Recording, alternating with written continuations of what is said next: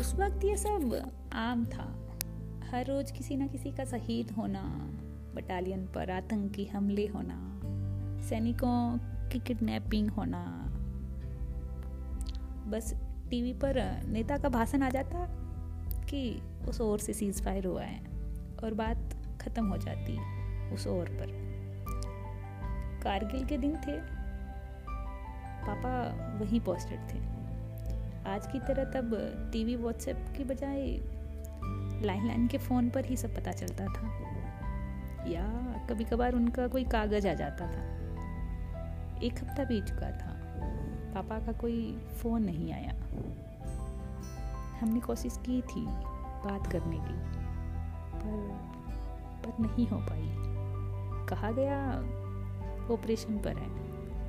आम भाषा में कहूँ तो किसी खास जगह भेजे गए थे। साथ ही कहा गया, सब ठीक है।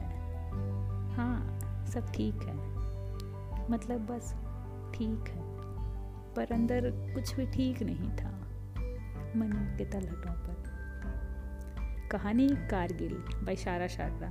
ये कहानी मैं अपने पापा को डेडिकेट करना चाहूँगी। और मेरे एक अंकल जो ड्यूरिंग द कारगिल वॉर शहीद हो गए थे उनको।